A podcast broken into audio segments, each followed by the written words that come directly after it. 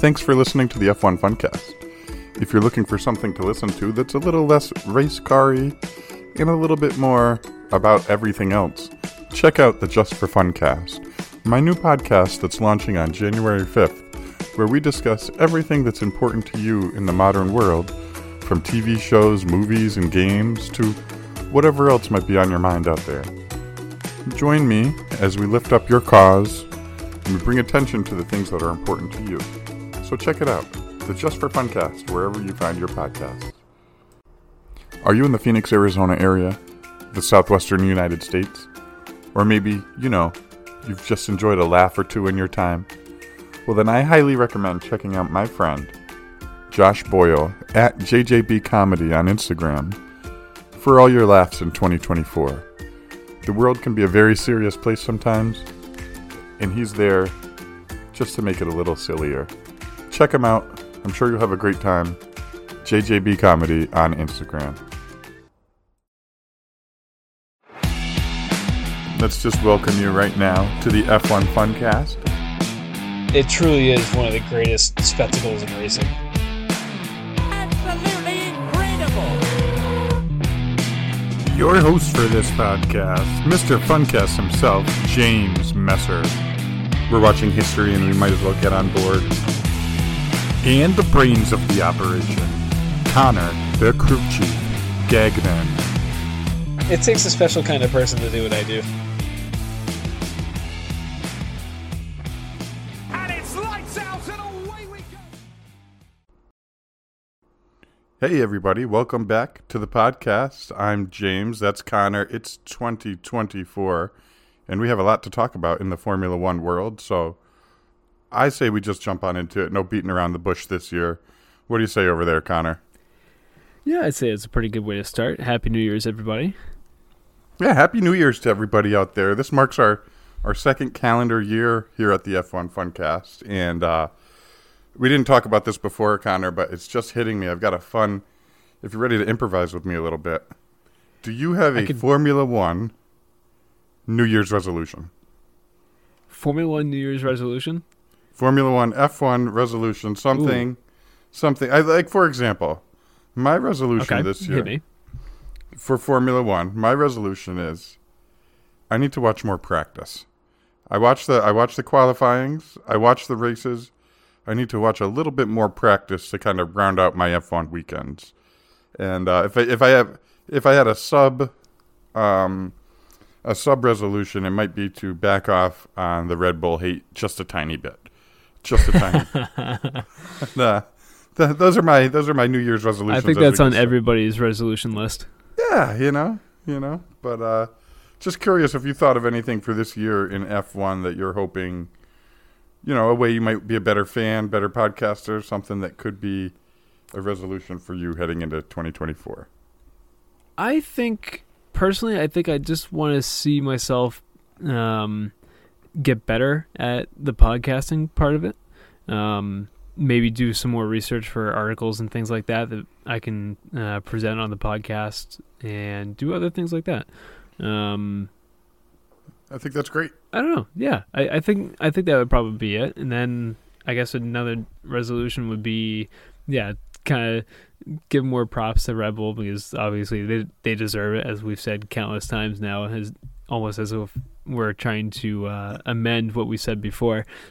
and um, yeah, I, I think I think I go with those two. I think that's fantastic. I think those are admirable goals and um I think with with our resolutions out of the way, why don't we take a look at uh 2024 for the listeners out there? Let's do that.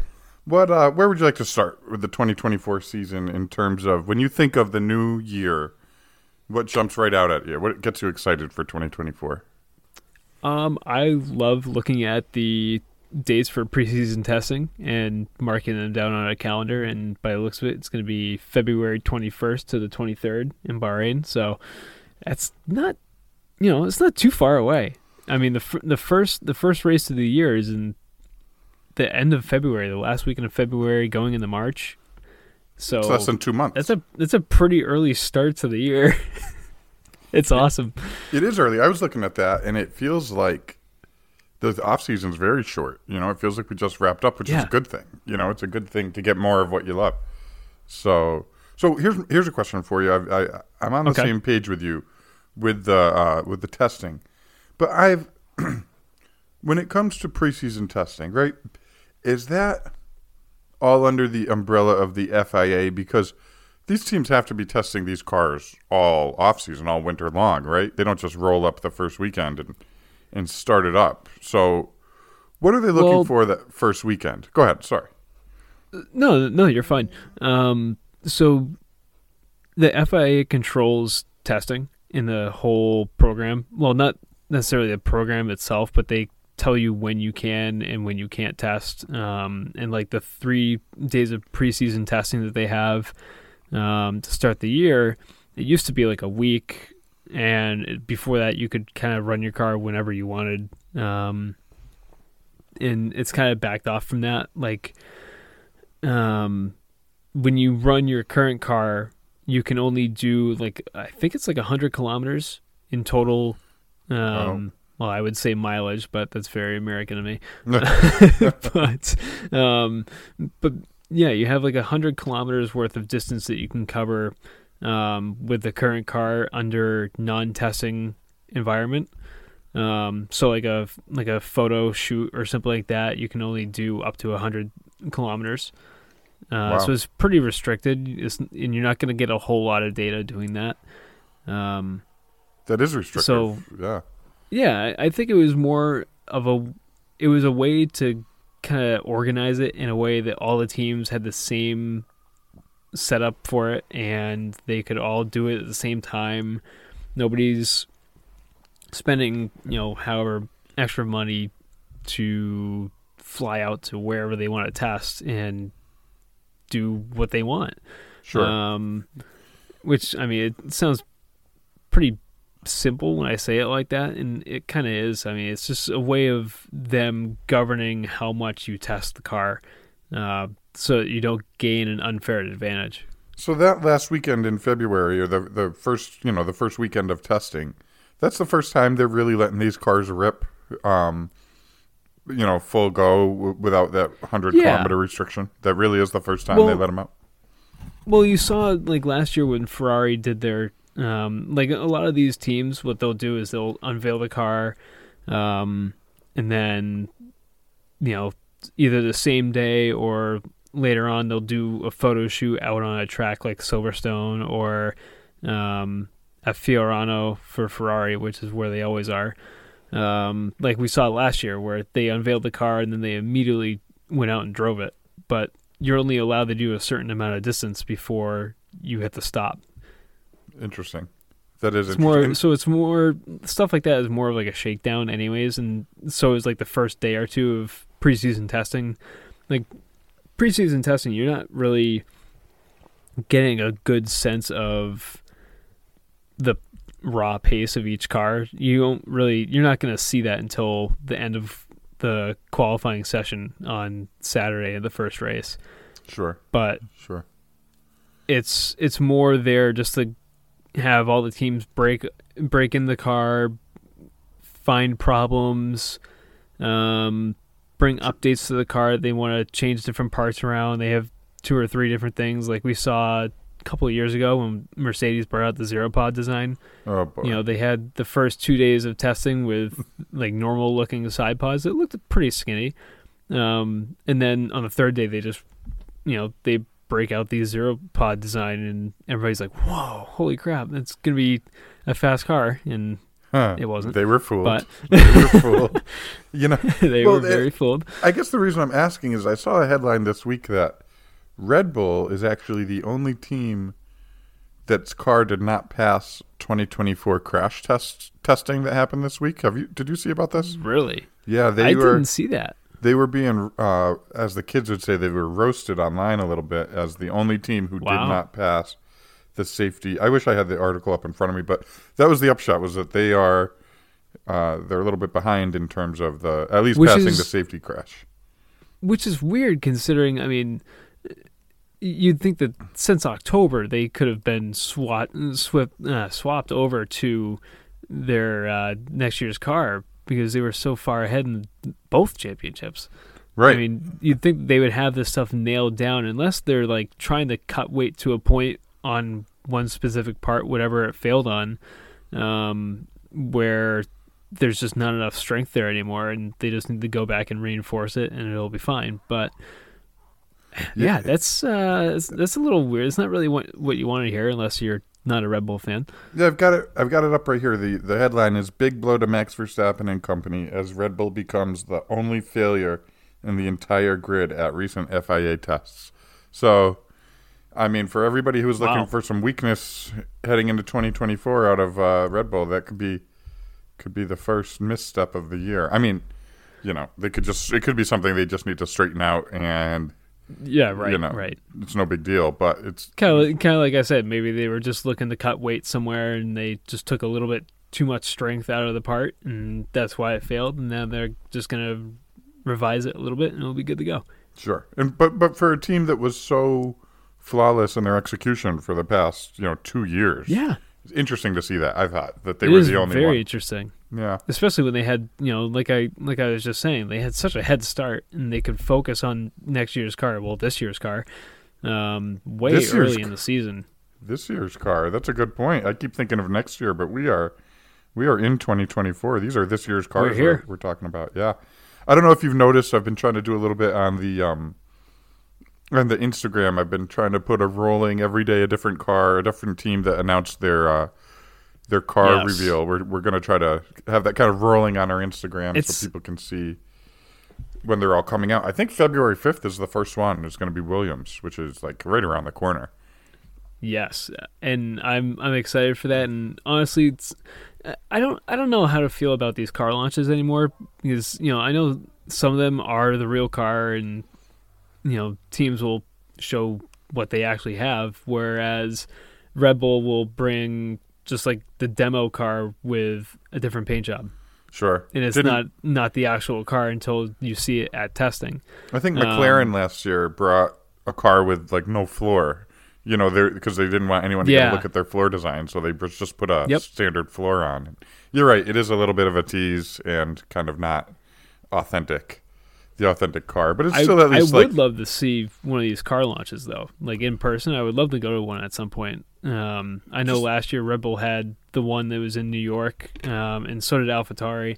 Um, but I'm kind of glad I didn't go to the one for Red Bull because that was the one where it was just like last year's car or like a demo car, and it was really more of just like a hey, like let's the beginning of the season is around the corner. Let's celebrate it and unveil last year's car, maybe yeah, maybe check out a livery change or something, but not yeah, yeah. I know what which you mean. never changes. Yeah, it's true.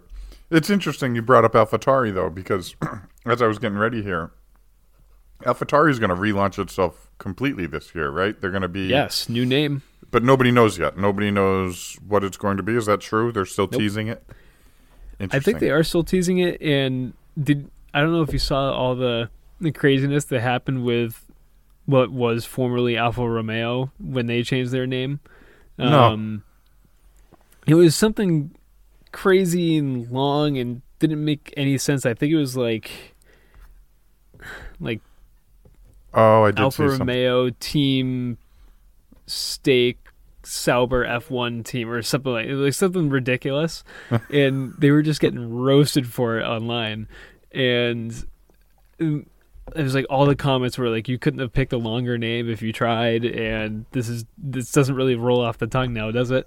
um, and so not like a week later they said, well, they they made a post that was essentially saying, well, that wasn't actually our the real team name. Wait until January first for the real name. now it's just Stake F1 team. Just So- kidding. Yeah, because yeah, just kidding. Joe Granu, Alfa Romeo Stake team. You guys really thought that was the real name? You Yeah. suckers. when really they're just backpedaling and uh, Yeah, Just right. playing exactly. defense, They- right. they- the marketing team was like, "Oh yeah, actually, you know what? That was a terrible decision. let's let's fix that." Imagine that you spend all off season or you spend a year coming up with that new team name and you hit you hit send on that tweet and you're just getting It completely gets blasted. roasted Yeah, immediately. unbelievable.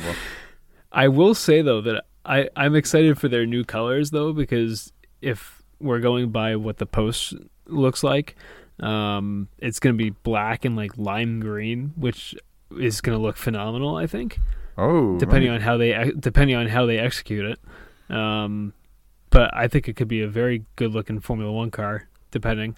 oh, I like that color scheme. But You're right. I guess Yeah. we'll have to wait and see, huh?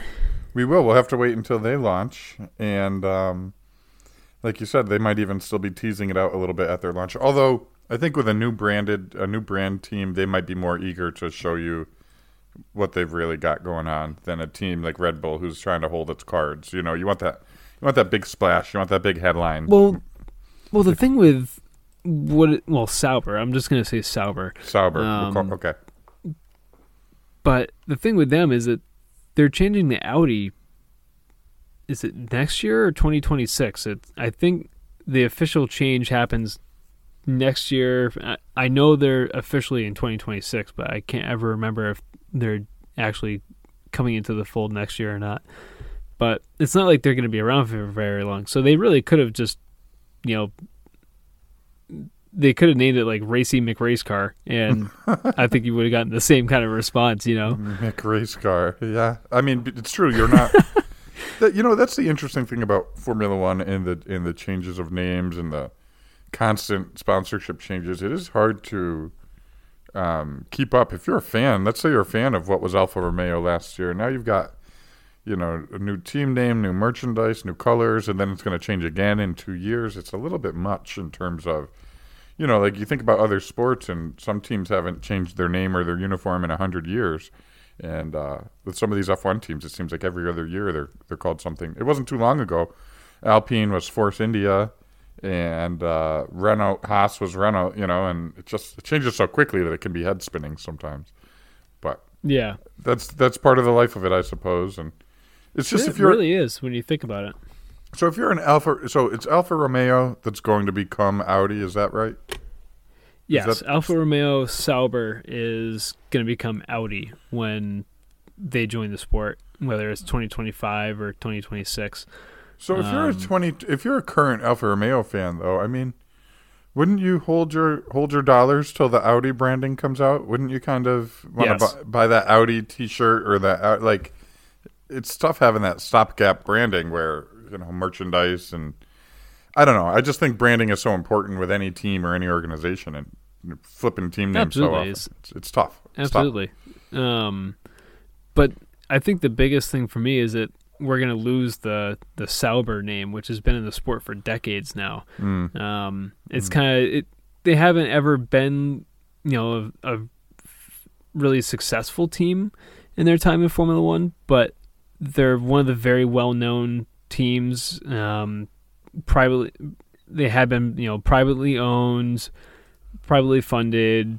Um, it was a good racing name, Sauber, and yeah, I, I think you know when Audi comes in, we're going to be losing a little bit of that, Sure, but sure.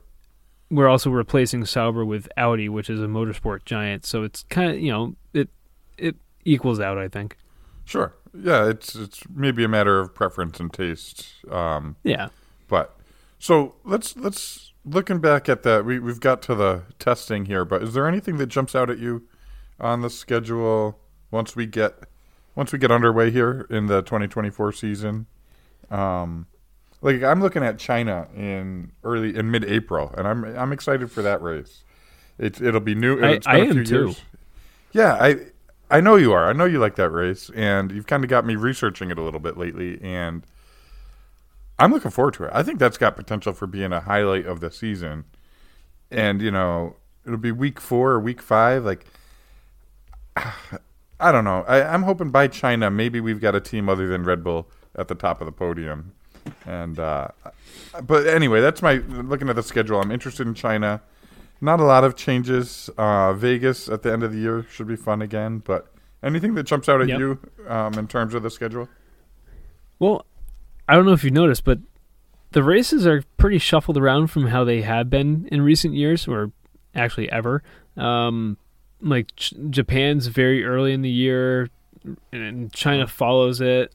I think they're I, I know what they're trying to do is part of like their new like eco-friendly travel plan. Um, because I think last year they did what they went like Qatar to Vegas, all the way back over to Abu Dhabi. It just made no sense, and it was kind of like here, there, and everywhere, wasting, you know, wasting fuel effectively is what the root Right. cause of this thing is. Um, to go from here, there, and everywhere. But what they've done now is they've made it more like regionalized. So it looks like, you know, we do China, United States, Italy, Monaco, Canada, which is the traditional swing. Um, and then Spain. And then we have, like, towards the middle of the season, it's just a whole bunch of European races Mm, yeah. It- yeah. which is I think it's great. I think it's a great idea, um, and I'm excited to see how it is because I know that you know there's always people saying, "Oh, well, they should do this race earlier in the year if they want to avoid the weather, or you know, change the time of the year so it doesn't get affected by monsoons." And you know, uh, I I think that what they're doing is smart, and it's going to be interesting to see these different tracks at different times of the year. Yeah, I think that's a really good point. As I'm looking at it now, it goes like they go to uh, to Texas, then Mexico, Brazil, Vegas. Like they all stay, you know, in this hemisphere and kind of Yep. North and Central America. I think that makes a lot of sense, especially Formula One has been so outwardly conscious about their their carbon footprint, and a lot of what they're doing is trying to cut down on emissions on the race weekend. So why not cut down emissions on the travel? I think that makes good sense. Yeah, absolutely. I, I mean, I don't know if you noticed, but uh, Azerbaijan is in September as opposed to being one of the first like five races of the year. Oh yeah, okay. So it's been moved down the schedule, so that's going to shake things up a little. I don't know. It's it's going to be interesting to see Where- um, where were how the schedule plays year? into it. Where were they last year? Where they were, the heat was killing them. Was that Qatar? Was that um? Yeah, that was that was that was, that was Qatar. And that's going to be the Qatar- same Qatar. same time of year again, I guess, huh? Looks like November, December, but Yeah, interesting. That is interesting, and I wouldn't have noticed that, but now that I'm looking at the schedule, you know, all on one page here, it's all it kind of flows nicely instead of jumping around the globe. Like, um, I like it. yeah, that is interesting. I think I think it's a good idea. I think it is good for the sport, and uh, yeah, I I mean, for those that are environmentally conscious conscious, this is going to be another attention grabber. It might actually make you want to watch the sport that's trying to be more eco-friendly, and you know, not to diss on Formula E at all because that that's a cool sport in its own right. But I mean, those are glorified go karts that I could go to the like a a local karting indoor karting place and drive. You know, Speaking of which, if you ever want to come in second place, let me know. We can meet up for some go karting. If you want to see what second Uh, place feels like. I I never finish second place in go karts. I promise you that. Th- third or worse, huh? I'll I'll I'll be wearing my Michael Schumacher jersey, my Michael Schumacher shirt, and all you're gonna see is the number one on the back of it the Yeah. entire race. Well, we'll have to put that on the schedule for 2024 too. Maybe we'll pop that in there uh, when oh we try hey, you know, together. if if we if we make it to a race together, maybe we can find a local karting track and go for it. I'm hoping that would be great. There's a few of them out here, and it just look they look like everyone's having a great time. Anytime I go check them out, I haven't I haven't done it myself yet, but karting just looks like everyone's having a good time. Although I feel like I'd be the the oldest, heaviest guy there, just kind of uh, you know ruining it for the kids, sn- smacking their soft drinks out of their hands and getting all you know too intense about it. But it could be Getting uh, all fired up, screaming "You suck" in their faces as you're as you're walking by them. some kid's seventh birthday party ruined by this guy in a he's in a full F1 gear. Yeah, uh, I can see it.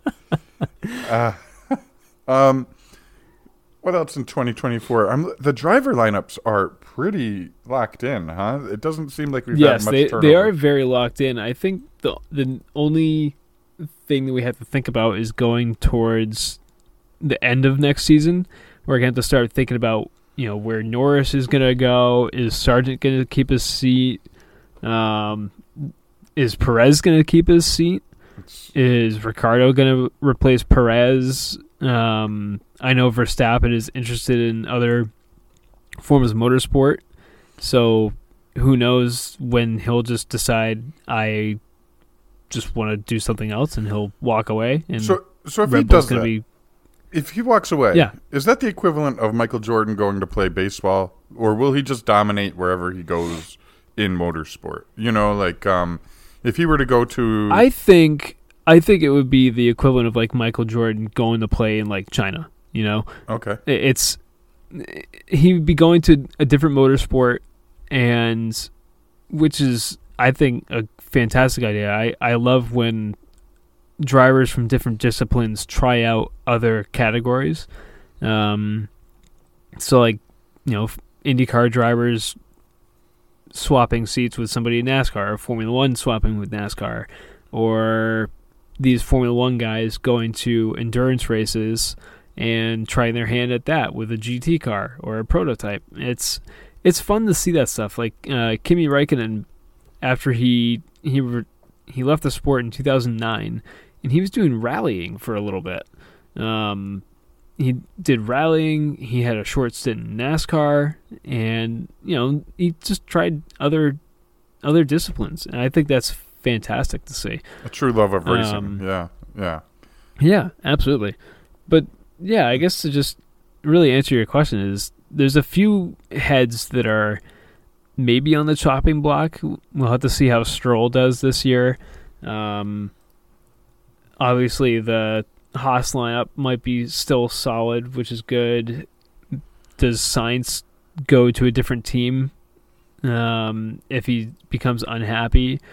It's it's going to be an interesting end of the year as far as the contract talks go, but obviously we're still in the beginning of this year, so No, we're say not there yet. you say end of the year, and the one thing in my mind, I feel like if Red Bull's going to make a move this year, it's going to be quickly.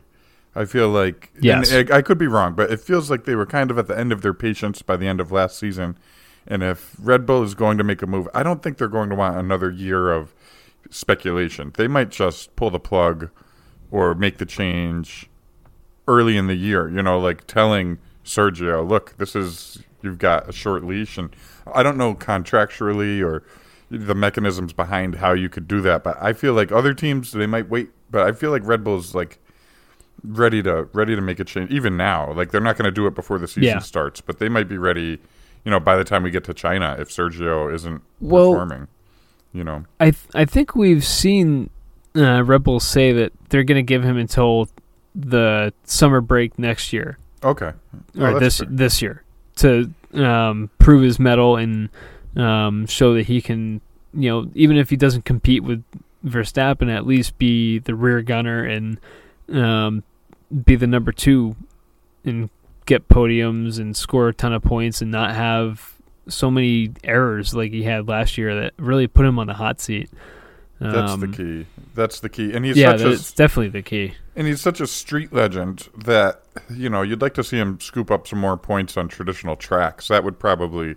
Oh I'm yeah, sure Red Bull's looking forward to that because you know he won Miami and he did well in Monaco and you know it, it's just Serg- it's so up and down with Sergio and Red Bull. I just feel like they don't have too much more patience. But the summer break Yeah. makes sense. The summer break does make sense. Well, Well, Red Bull's historically very ruthless with their driver changes, and they have no problem uh, replacing a driver mid-season or partway through the season if they need to. It's because they they they have an expectation there. They they want to win. They expect, you know, if you're not going to be Max Verstappen, you at least have to finish second, especially if they give you a car that's that good. Um, sure. so, you know, there's a certain expectation I think that follows being one of those drivers and being, especially being a number two driver at Red Bull. Um, Right. Right. yeah. there's there's a higher level of expectation. Um, do you think do you think looking into 2024, do you see? So 2023 was just Max Verstappen all over the all over the board. Do you see any other race winners in 2024 besides Max? Anybody you'd like to see Well- scoop up a win or make that progress to the next level? Well, I know, you know, McLaren was coming on strong towards in the second half of that last year. Uh, I'd like to see them continue their upward swing.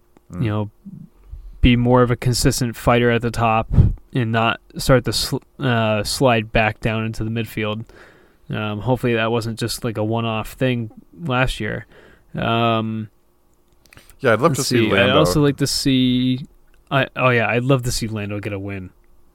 You know, I just feel like that would be, and and he seems like the guy that's that's due for the breakthrough in in 2024.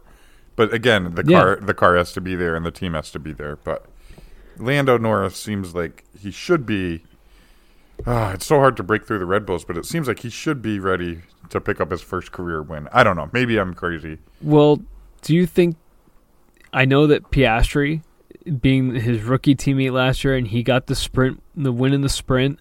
Um, do you think that he feels maybe a little under under pressure because it's it's one thing when you have total control of the team and you're the clear number one driver, but then you have a teammate that comes gunning at you, as every teammate does. I mean, nobody wants to be the number two driver, you know.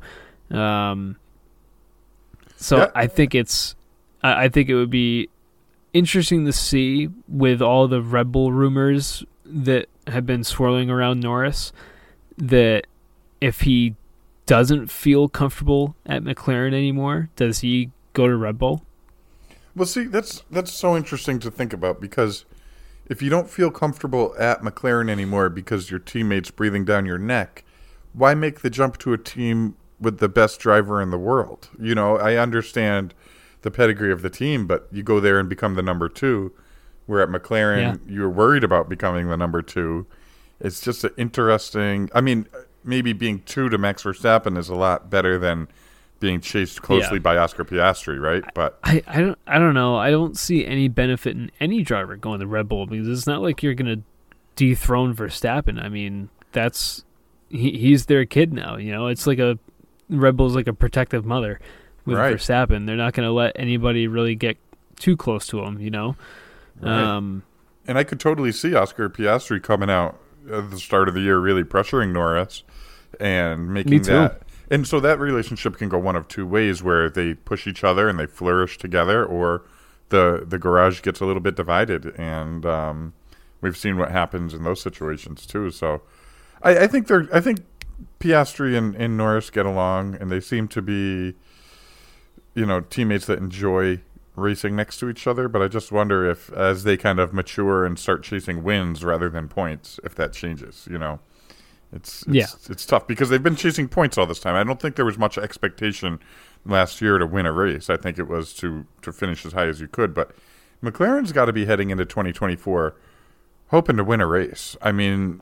uh, oh, 100 percent they should be. with with the way the last season ended and all the momentum and the drivers they have, they they've got to have their eyes on a couple a couple wins this year. But I would think so. but from who, you know, and and, and it's fascinating how those relationships kind of change over the years and change over time. It's very interesting. Well, speaking of relationships changing over time, uh, is Hamilton gonna find the top step of the podium again this year? Well, you know, it feels like the big hurdle to that is is Mercedes going to give him a car that can get him there. You know, um, I think his performance hasn't dropped to the point where the answer is a no. But if Mercedes, I don't think so either. if he, if they keep giving him a, you know, a, a car that just it takes the first six races to even figure out, you know, how to get it through a race. I'm not sure. I'm not sure because the one thing about Lewis Hamilton is I think he gets easily frustrated when things aren't perfect because you know to be a champion you're a perfectionist in these last couple of years Mercedes has really uh really rolled the dice with their car setup and their their design and I just I I hope that they come out and Mercedes has a competitive car if they do and if they have something along the lines of McLaren Ferrari you know in that group maybe they can pull out a win but you come out with some kooky, crazy designs where you think you're smarter than everybody, and it really sets you back for ten weeks. I, I don't know. I, I don't know. It's hard to say. They that's the problem is they seem to think they're smarter than everybody else, and they're gonna you know redesign the wheel when really they've just got to be you know finding more time in their car instead of trying to redesign the entire thing. I don't. I, it just seems like they're not I- doing I any think- favors. I think there's something to be said about thinking too far outside the box, and I think that's kind of what they did with their zero pod concept. I mean, on paper, in in the flesh, it looks like it would be a great idea when you think about it. I mean, you're reducing the amount of drag that you have coming over the top of the car, and you're giving the floor a better chance to get downforce by cleaning up the the top side as well as what goes underneath. Right. And you know, from a visual standpoint, it looks like it would make sense, but they could never get it into a range of ride height that would work for it. And they were battling uh, porpoising all the entire 22, 22 season. Um, and then they said at the end of that year, oh, well, we, we understand what our flaw was. And then they came back last year and had this the same concept. Too smart They for just their own painted it black Yeah. and then it, like you said like it took them like six races it wasn't until monaco where they decided oh we need to change the side pods this is clearly not working after a, like a year and a quarter of errors and fails it just wasn't working but right. they right. i mean I, I guess i have to give props to them for trying to stick stick to their guns with it and obviously they were seeing something in the data that we weren't but I mean, even Lewis was saying we need to switch the concept of this car. I mean, it's just it's clearly not working. Well, and that's I don't know why we stuck with it. that's what's scary for this So- year. Is it's they yeah, keep, because they, they, said the same thing this offseason. They said, "Oh well, we're gonna we're gonna switch the car concept, and it's gonna be something totally different." Which, in one hand, okay, that's good that you guys are gonna be switching your car concept from what wasn't working, and maybe it's an evolution of what we saw last year or something closer to the Red Bull. But on the other hand, if it's so much different again, now you're starting from way behind Yeah, you spent two on years something falling that's behind. unproven. Right, right. You're two years behind the development of instead of just you know, not saying you need to follow the pack, but looking at what's working and, and kind of Yeah, of course. going that way. Now your your big Right. innovations might have been discovered by Red Bull or Ferrari, you know, 18 months ago, and it's it's tricky. It's very tricky. But uh, what about the what about the Ferrari lineup? What do you anticipate in in 2021 for the Tifosi uh, fans out there? Well, it was encouraging at the end of the year seeing them perform the way they did. From Monza onwards, they always seemed like they had kind of one foot in the door Mhm. to beating Red Bull. Um, like I, I think they were getting better at tire management, and they weren't overheating the tires, especially the rears. That was kind of their big thing at the start of the year. Um, they were just chewing through the rear tires, and they didn't have the race pace because of that, because they couldn't make the tires last. Um, but at the end of the year, they've seemed to have figured that out, and they figured out what was working, what wasn't, and they were able to fix it to some degree. And that's when we really started to see the the true pace of that Ferrari, especially at Vegas. I mean, for as much I I guess as much props as we give Red Bull for having that straight line speed advantage all season long, for the Ferrari to hang in there the way it did on the straights and really like just actually actually like give these two Red Bulls a menace the entire race and give them a problem. That was pretty encouraging to see. That and we saw the same thing at Monza too where the Ferrari was actually very quick in the straight line. And I think it's if they can develop their package a little bit better, um, you know, whether they evolve the design they currently have or they change it more towards a Red Bull type side pod or maybe a blend of like the Aston Martin side pod or the Alpine side pod where it's got that big channel in it. Um, or maybe the McLaren side pod. Who knows? It seems like there's a few different options that they could go with. Um, but that was encouraging to see it. The engine obviously has the power behind it. It's now just getting the package that surrounds it together, and they should be okay. I think they're switching up the rear suspension a little bit. Um, they're going to give it some better airflow through the back and to the diffuser. The same with the front suspension. I think they are also changing the wishbone setup. So I don't know. We'll see. I'm obviously I'm cautiously optimistic, being a Ferrari fan, but I I'm optimistic because it was a strong end of the year, and they really gave Red Bull some fits on the high on the high speed tracks where everybody expected Red Bull to just walk away from everybody, and uh, yeah, that's pretty encouraging to see. Yeah, I think I think you're right on about that with uh, with Ferrari kind of closing that gap and really showing themselves as the number two contender. I think in terms of overall performance last year. Um, you know, I know Mercedes finished a little bit ahead in the points, but uh, Ferrari was closing that gap at the end of the year with Red Bull, and I'm curious if you think that um, that gave Red Bull something to think about heading into the off season, or if it's just you know stay the course. And I, I guess I guess my question is, do you think the gap is closing, or do you think that that was just a, a matter of Red Bull hadn't upgraded their car since halfway through the season, and you know they're still light years ahead, or do you think the gap is closing to the rest of the to the rest of the field heading into the new year? I think the I think the gap will close a little bit. How much I have no idea because like we were just saying, they didn't bring any upgrades to the car for the last half of the year. And if they did, it was a very minimal one. It wasn't anything major. Um, so it seemed like they were all focused on this year's car, um, which is kind of scary to think about. But yeah, I, I, I don't know. I you can't tell till you see I- him on on the track. Really, Eh, Yeah, exactly. Like, like I said, you don't really know the true status quo until we get to Q3 on Saturday at Bahrain. and see with my resolution, I'll be watching. I'll be getting ready. I'll be watching every practice. I'll be keeping my New Year's resolution, watching every every turn this year. I've got nothing to do but watch Formula One, and uh, I, I'm going to be doing that all all uh, spring long. Now, now I got to ask you, Okay. um, if you could change the qualifying format, what what do you think you would do? Do you like how it is now? Do you want them to change it up a little bit? I know it's it's been the same since 2006, so you know it's not necessarily like it's not it's not broken, but it would be nice to see them switch it up a little bit in some way. And also, I got to ask you about the sprints, but we'll get to that in a, in a minute. So the qualifying, I think, is okay. I think the qualifying, you, you could tweak it. You know, you hear about reverse grids and things like that, but I find it entertaining. I'm entertained by the qualifying. I'm entertained on a Saturday watching, especially Q3.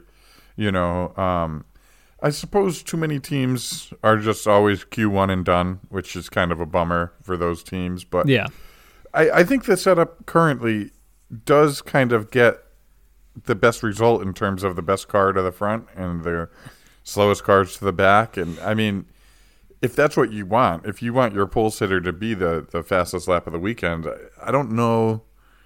I don't know if changing anything is really. Are you artificially creating competition or, you know, I don't know. I, I enjoy watching qualifying. I like the knockout format. Um, I'm not sure what other ideas would be out there besides a reverse grid. Do you have something in mind? Is there some? So something I've thought a lot about, and I've I think I've mentioned it on this podcast before, and I think I've also seen Alonso mention this in one of his interviews. So shout out to Fernando Alonso if you ever hear this, because I kind of had the same thought as you. Friend of the Um, podcast, Fernando Alonso. But but you have the first two qualifying sessions just as they are. Um, but Q3 is a one shot qualifying where it's run in reverse order in the top 10.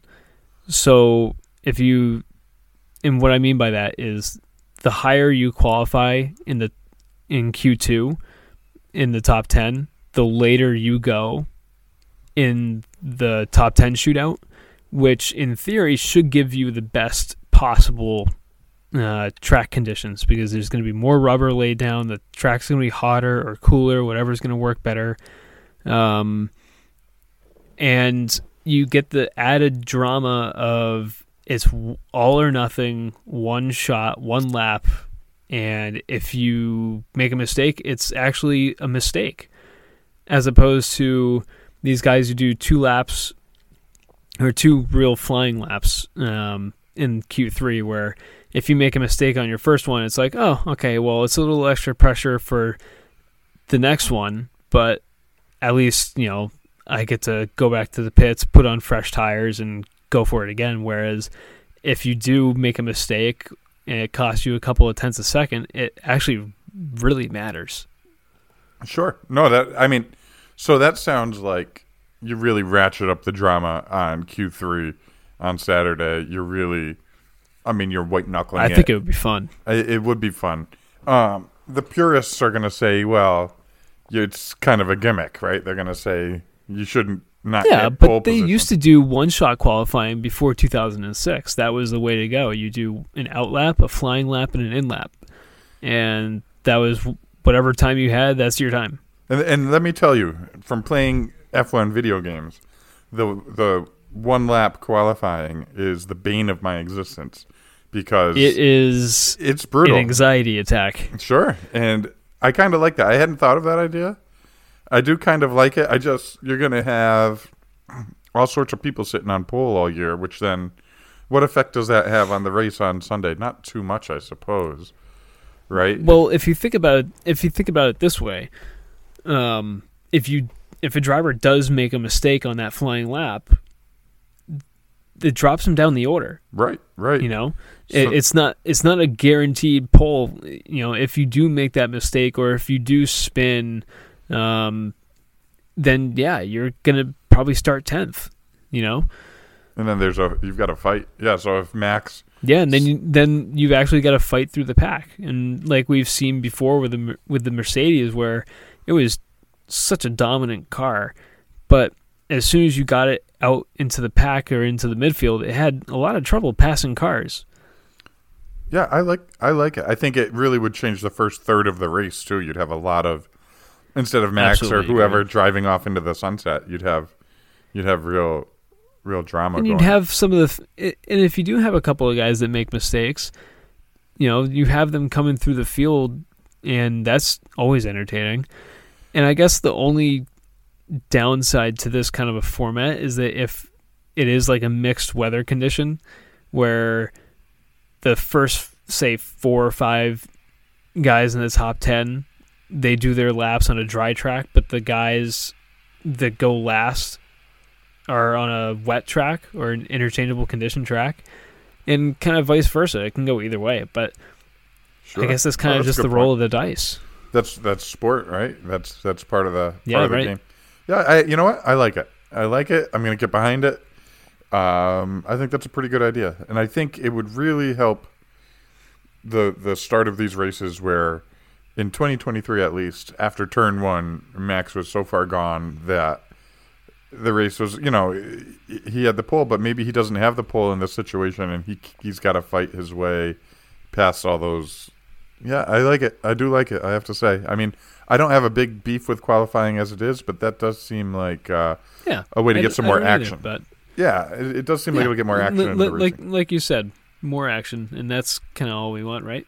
Well look at las vegas that was an action packed race and that was a lot of fun It was a fantastic race that's a good point for That's a good for all the hate that that race was getting.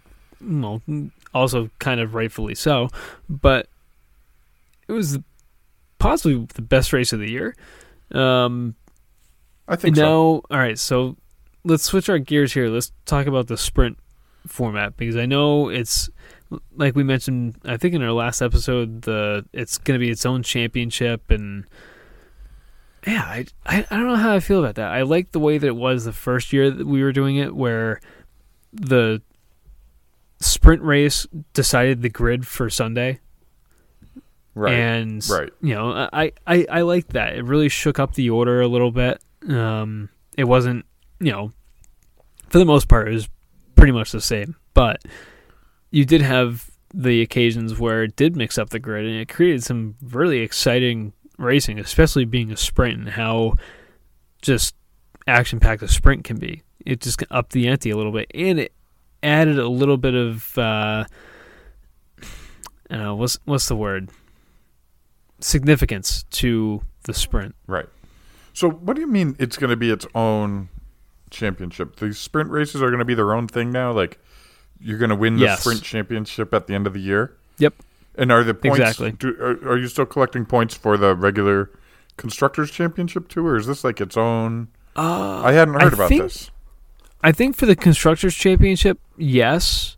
I don't know about the actual drivers championship. I think they're going to be separated. Um, I have to Uh, double check on that. It has been a minute since I've read up on it, but I don't like that. Yeah. I don't like that. I don't like. it is going to be its own championship. You know, I I like the sprint. I think it's I think it is fun. I like knowing I've got a 45 minute race to sit down and watch. I like But you know what I hated about it this year was it really messed me up with my I thought I was sitting down to watch qualifying for Sunday and it was actually sprint race qualifying and then the sprint is on and it's not it just kind of throws a wrench into the weekend, which I guess is my own issue. I could just plan better. But the Yeah. sprints make for a really weird weekend of F1 watching because it's not always exactly clear which qualifying is on first unless you really look like you know i'll scroll through and it'll say uh you know formula one qualifying and it's is it the sprint? Is it sunday? What am i watching? What is this about? And it, it did mess me up maybe because a lot of these happen where i am on the west coast at like 3.30 in the morning. So it's a little strange. Yeah. but as far as the sprint itself i mean I, I think it makes for a fun weekend. I think it makes for kind of a just anytime you can mix it up a little bit, but I don't like the idea of it being its own championship. I I like that it kind of augmented the weekend in general in those points or like you said for the for the qualifying, I thought that was pretty good, but the idea of it being its own thing, I don't know if that's going to nobody's nobody's Yeah, tuning in to watch the sprint championship, you know? I well, I mean, it, it is a little weird, but I guess it's their own way of bringing some sort of relevance to it and, you know, up in the ante. It's not just for nothing anymore, Right. in a way. right. I, I know that they were they had drivers championship points before, but it felt a little weird Verstappen winning the championship on a Saturday at a sprint race instead of on Sunday when it should have been. that's true. That is true. um, You know, Yeah, I forgot that's how that went down this year. Yeah, that is that's a very good point. That it, there's got to be some other way to make it relevant. You know, it's got to there's got to be some uh, for qualifying or you know or maybe they could get wacky with the sprint races, right? Maybe that's where we do a reverse grid or we do qualifying like you were mentioning. Kind of like baseball, like test it out in the smaller scale and if it works out, move it up to the to the Sunday race. But I, I yeah, I, and I and I think that that's what they were doing with the sprint race too, because I know Formula Two does the sprint races, and I think that's really where the idea came from. Was oh well, maybe we can take a page from that book, and everybody seems to like the sprint race and then the feature race format, and let's try it in Formula One. And it, and it to its credit, it, it has worked. I think it's a great addition, but I just think that they need to spend a little bit more time uh, playing around with what they want to do with it and how to organize it and the you know what it goes towards and not just make it its own separate championship and saying oh well we fixed the problem with duct tape eff- No. effectively Is a sprint race is that something you would want to attend, or do you feel like absolutely you think so? You'd want to go to check out a sprint? oh yeah 100% i would if i was able to i'd go to every session on a race weekend That's a good I'd point. just spend the whole day at the track i mean that's just that's just how i am i guess Sure, um sure. but in, in I I mean the alternative to that is you go buy like a two day ticket and you go for Saturday's qualifying in FP3 and then the race on Sunday because not everybody wants to see the practice sessions on Friday where it's just they're dialing in their setups, they're doing long fuel runs and getting their race trim setups all good to go. And it's not as action packed as it could be and it's kind of the same with with um, the winter testing or you know the preseason testing where that's really just the dial in your car. It's the same thing on a friday practice session. It's just Sure. dialing in the car for the specific circuit and then on saturday that's when they start full sending it Right, right. Yeah, I think. I, I mean, going to a whole weekend would be my kind of thing too. I, you're right. I think that'd be awesome practice session, you're there really just to see the cars and to say you saw them and the drivers and everything. But then qualifying and race, that's you know a dream. Maybe something that happens in 2024 for us. Uh, maybe we'll see. We'll see. well speaking of that if if you could go to any race this year which one would you want to go to if I could go to any race in 2024, that's a really interesting question because it takes in a lot of travel, doesn't it? Like yeah, the race and then the place. Um, Yes. So, well, Hmm. give me like what's the what's the one that would be realistic, and then your ideal. so realistically, for me, proximity wise, I'd say going to Vegas would be pretty great. After what I saw this year, I Hmm. think, I think, Yes. um, the the issue is I'd have to take out a mortgage to go to get a ticket. But uh, but it looks like a good time. Looks like a good environment. It's you know a few hour drive for me. It's not that far, so I feel like realistically Vegas someday. You know if we if I ever make any money. Uh, but the but the the pie in the sky for me. I think I don't know what it is, but something about watching Albert Park in Australia last year. I just feel like that's my kind of vibe. That's my kind of weekend down there. A lot of a lot of tailgating, a lot of partying, good people. That would be a fun race to go to. you know, I just for whatever reason, that one stuck out at me last year when I watched it, and it sticks out at me when I think about environments where it looked like, wow, that looks like a good time. And maybe it's because I've Yeah. got the American mindset of like a tailgater, you know, and it looks like that's kind of what they're doing down there. Because some of these I are in a that would definitely be the vibe for you there. Yeah. What about you? Where would you want to? Where would you want to go this year? So, in terms of distance and just ease of getting to, it would have to be Montreal. I mean, I could get there in five hours by car if I wanted to. Um, It's a yeah, beautiful, ideal beautiful city. too. world. Yeah. I, I would love to go there. I, I it's it's been on my list for a long time to go to Montreal. Um, not just because it's close, just because like I you know growing up playing all the Formula One games, and that was always one of my favorite tracks to drive, and uh, I always wanted to just go and see the track and see the cars going around that track. So yeah, why not? It, it especially helps that it's close or close enough. So Right. um, Right. And for ideal, I would, you know, I had to say, you know, either Monza or Silverstone. And I say those two because they're kind of the heartbeat of the sport. They're two of the most storied tracks and the most historic ones.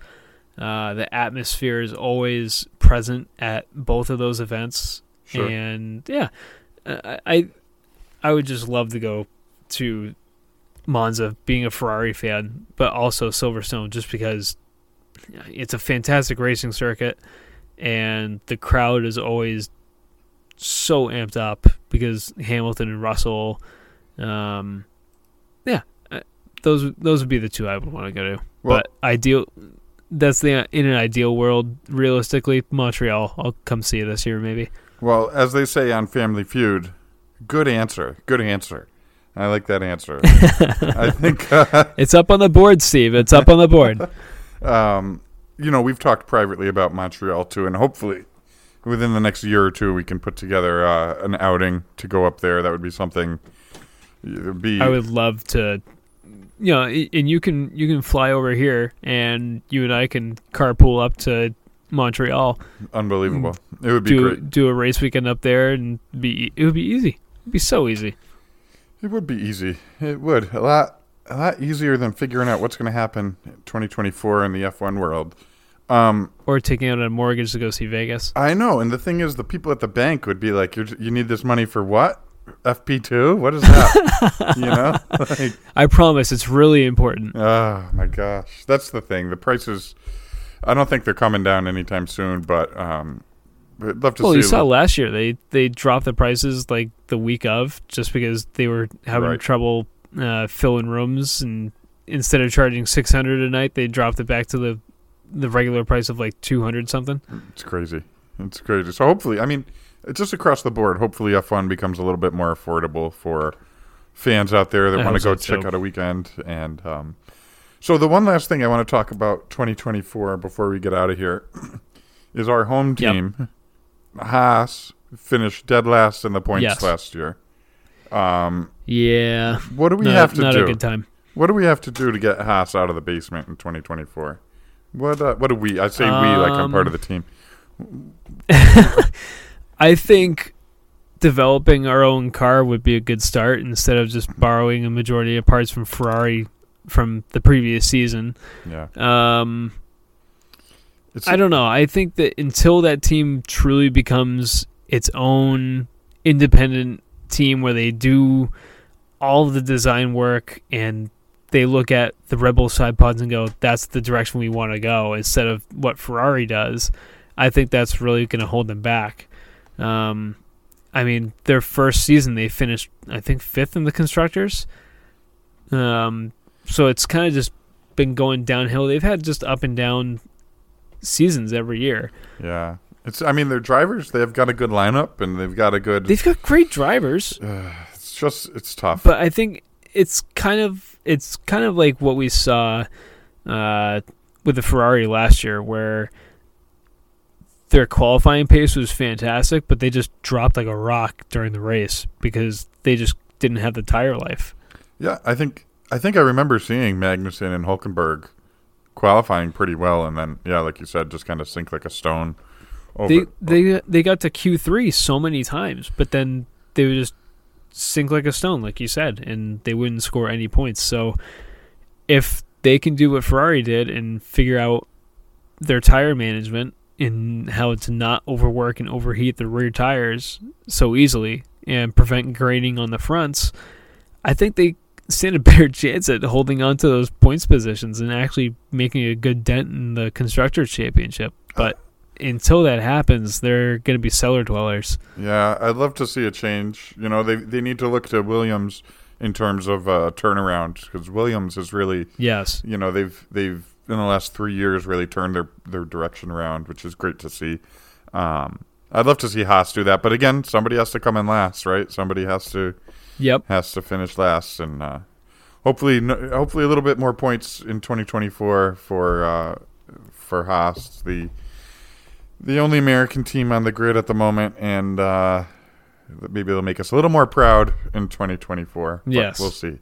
We'll see. I I do I do want to toss one question to you before we jump away here. Um, Fire away. what what race do you think is the most out of place on the calendar The most out of place. in terms of just the, the race in general, not necessarily like if it's where the location is, but just the the race in general. Like for me, it would be Miami. oh, I was gonna say I Miami. just I don't think that that I just don't think that race needs to happen, or or it could have been somewhere better. I think the, you know, I think it was a cash grab in a way, and not a great. it race. was- It's not a great. Great. it's it's Place? not a great race. It's not a great track, And now, and now that they have they Vegas, tried too hard to sell it as the American version of Monaco, when in reality that was kind of Vegas's title the entire time. If you really think about it. right, Um, right. but they just they tried too hard to do too much with the Miami Grand Prix, and it just just ruined it. It feels I, I think that fake. Like it felt like it was like it did. fool's gold. It felt something. so fake, right.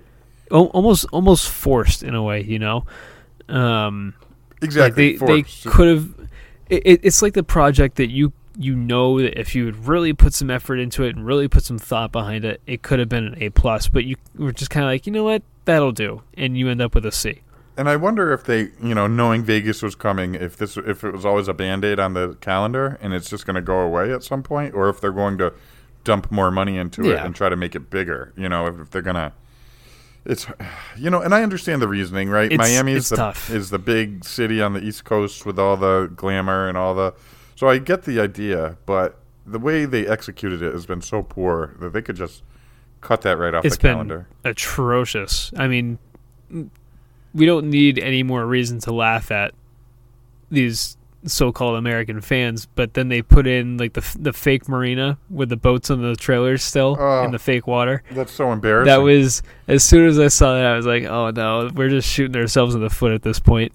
I think, Um, yeah. I promise everybody out there, that's not how all of us are.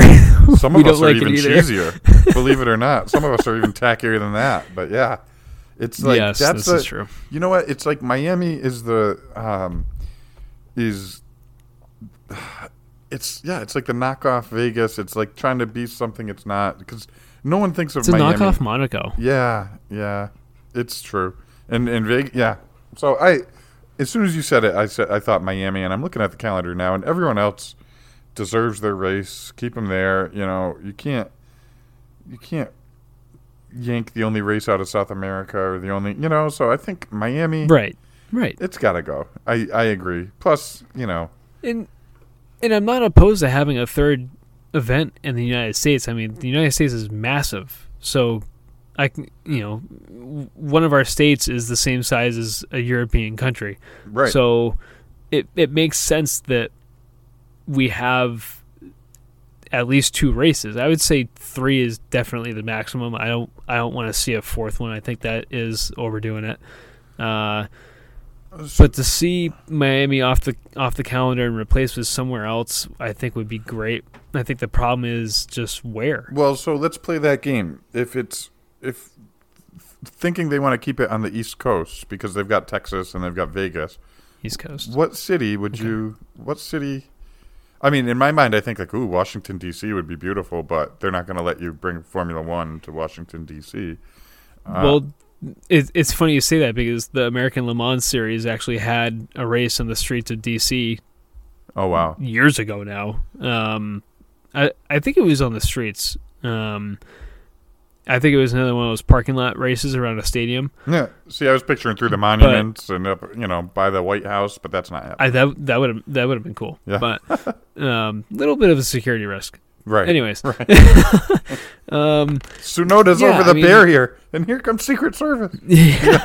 you know, it's But yeah, I mean, as far as on the East Coast, I, I know there's talk about a New York City Grand Prix, which it's like, okay, cool, I get that, but another street track, really, another street track right. where there's so, I mean, there's there's a bunch of purpose-built racetracks that can be used, but the problem is they don't have the infrastructure there to be or the safety features to be qualified as FIA Grade One, which you would need to host a Grand Prix. Yeah. Which begs the question: I mean, couldn't Formula One just be like, "Hey, you can keep your track as it is.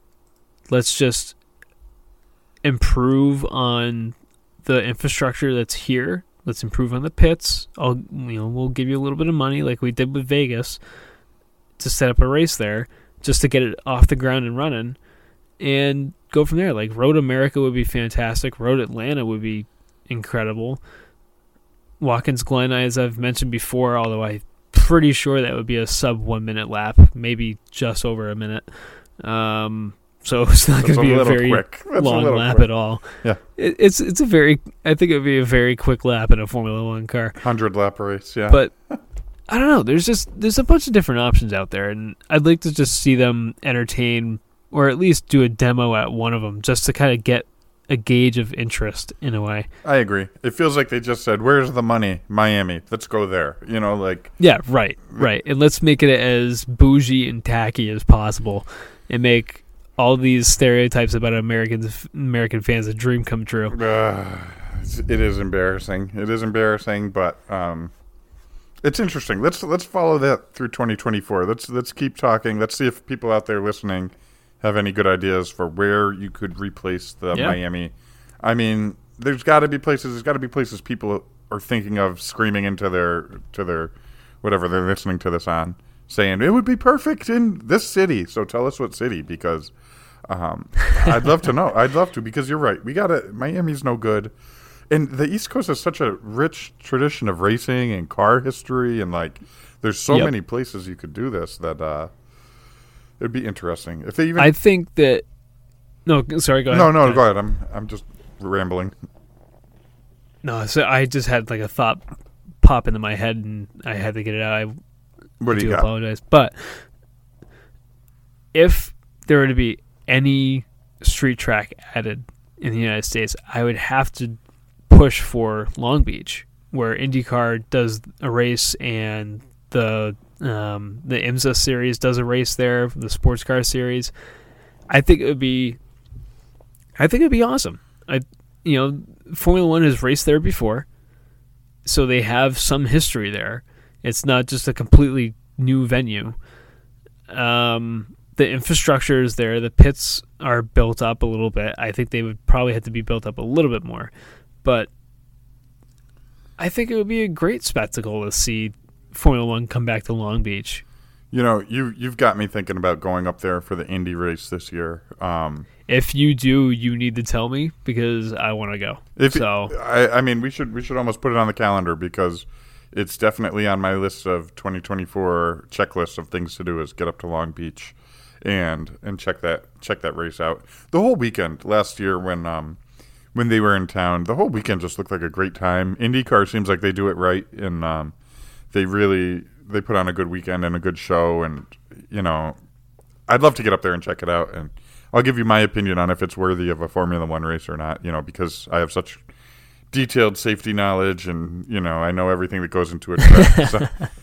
But I agree. I think the only drawback with that would be another West Coast race would be maybe Yeah. you know, but uh, you know, the East Coast they can fly out here. You guys can come out here watch some racing on the yeah, West right, Coast, you know. right.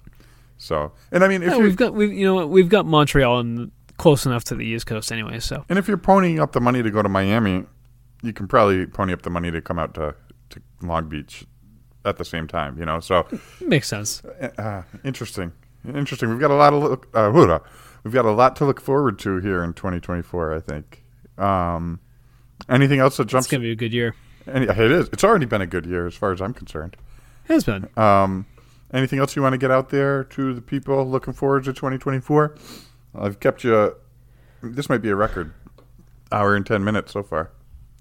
Oh, we're getting. I think we're close. Um, no, I mean, I got, I got. A, well, did you get anything Formula One related for Christmas? No, but we are doing a rolling Christmas out here because we have a lot of stuff that got delayed in the mail or ordered or shipped to the wrong it. place. So we're kind of doing a, I like it. a rolling Christmas, and we're having. Uh, I hate to say it, but with a new baby, dad dad doesn't get too much for Christmas. I've got to say, you know, the baby gets stuff, mom gets stuff, but dad gets like, you know, here's a coffee machine so you can stay awake all night with the baby. But it's not not so much about me anymore out here. I wish I did, but as of right now, it's all baby and mommy for Christmas. no, but it's been great. I don't That's mean to sound ungrateful. It's been a really nice holiday, and to be honest, the greatest gift Good. I ever got was that little baby. So there's not much more I could ask for, to be honest. Oh, there you have it. Um, but yeah, what about you? Any uh, anything? Any wise Uh, words for these for the listeners before we finish our first podcast of 2024?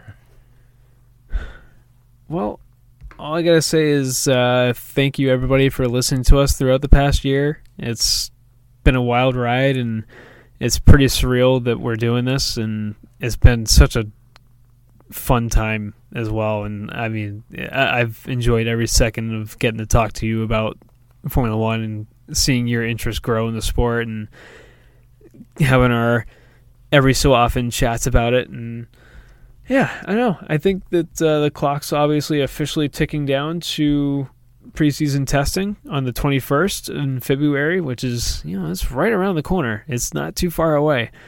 Uh, so wait. not too much longer that we have to wait until the end of February when lights out and away we go. Oh boy, race week is around the corner. Can't wait. Can't wait. I mean, if you consider, I think we're closer to race week than we are to Abu Dhabi. So that's one way to look at Yes, I think we've gotten to that point. which is excellent. And I, I feel the same way. I'm looking forward to, to growing and, and talking more about this with you and with everybody out there. And 2024 is going to be a big year with uh, everything we've got going on. So I'm, I'm just I'm really looking forward to, uh, to continuing down this path with everybody. You know, and um, Well, cheers to that. yeah, cheers to that. And let's. What do you say we wrap up this first podcast of 2024 and uh, hit that checkered flag, Chief? I think that's a good idea. I think uh, to everybody out there that's listening to us, I hope you have a great evening or a great day or a great morning or whatever it may be when you're finally listening to this. And uh, we'll see you on the next one. All right. Well, take care, everybody. Talk to you next time.